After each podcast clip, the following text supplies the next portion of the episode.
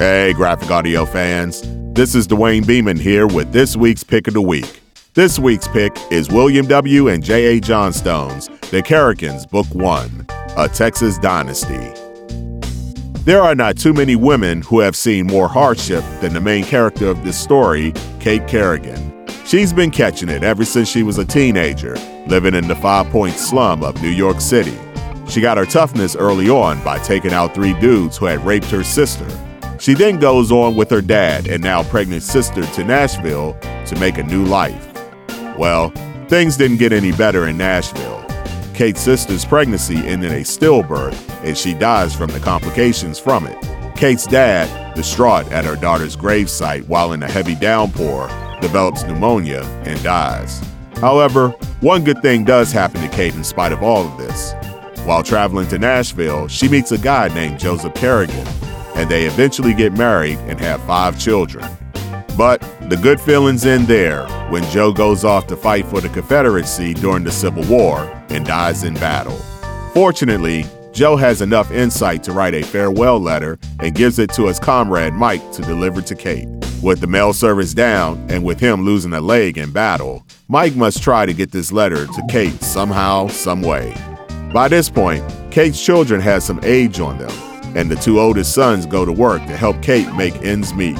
Everything goes well until her son, Trace, becomes a prime suspect of a double murder of his boss and his boss's son.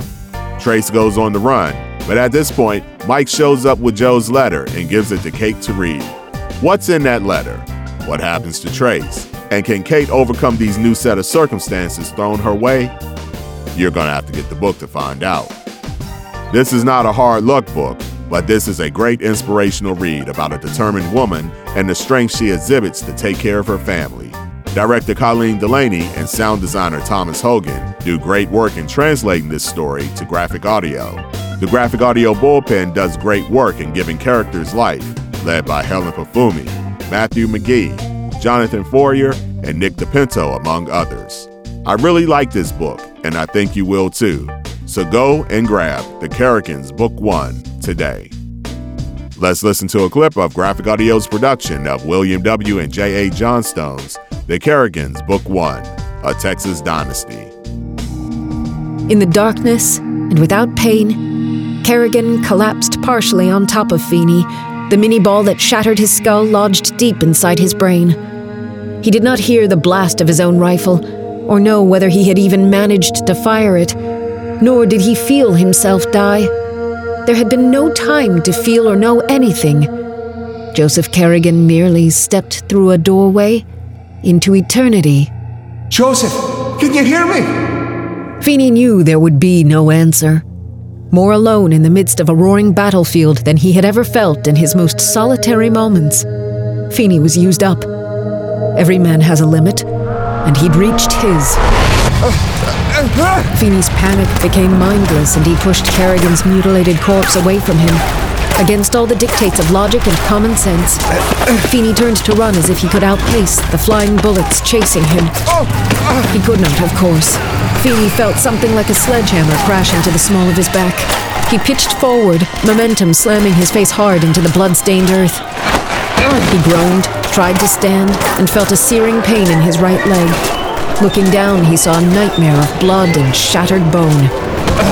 He collapsed on the ground. Then all went still, and he neither saw nor heard. For Michael Feeney, late of County Mayo, Ireland, the Battle of Shiloh, just a borning into history, was over.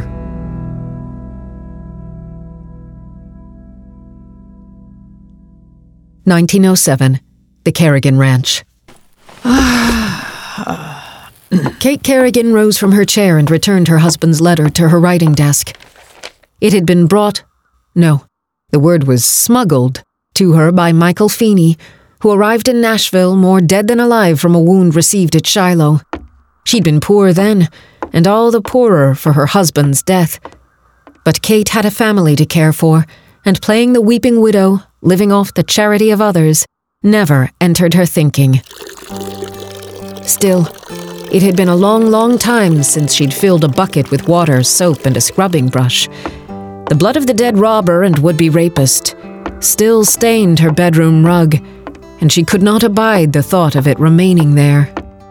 She was at the foot of the grand staircase, bucket in hand, when someone arrived at her door. Kate's revolver lay in the parlor and she retrieved it, then returned to the door. Who is it?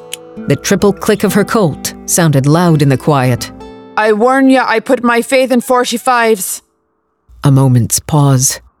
Miss Kerrigan, it's me, ma'am. Hiram Street as ever was. Kate recognized the voice of one of her top hands and unlocked the door. Come inside, Hiram. Street was a short, stocky man with sandy hair and bright hazel eyes. He was a good, steady hand with a weakness for whiskey and whores, but Kate did not hold that against him. I was on my way back from town and met Sheriff Martin on the trail, and he told me what happened. I rode here as fast as I could to see if he needed help. Kate pretended to be annoyed. Running my horses again, Hiram. Well, I figured this was an emergency, Miss Kerrigan, begging your pardon. The cowboy wore a mackinaw and a wool muffler over his hat, tied in a huge knot under his chin. He looked frozen stiff. Were you drinking at the Happy Reb again? I can tell you no lie, ma'am. I sure was, but I only had but two dollars, and that don't go far at damn Pardee's prices. Come in and I'll get you a drink, Hiram. You look as cold as a bar owner's heart. Dan Pardee's, anyway. Street tried to stomp off the cold. He looked around at the marble, gold, and red velvet of Kerrigan's vast receiving hall. I ain't never been in a big house before, ma'am. Takes a man's breath away. Kate smiled. It wasn't always like this, Hiram, back in the day. You mean when you fit Comanches, Miss Kerrigan? I heard that.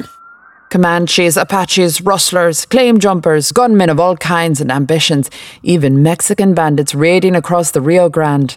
Yes, I fought them all, and killing one never troubled my sleep at night. Maybe that's why I'm a mite uneasy about that there iron you got in your hand, ma'am. Oh, sorry, Hiram. Kate smiled and let the revolver hang by her side. Please come into the parlor.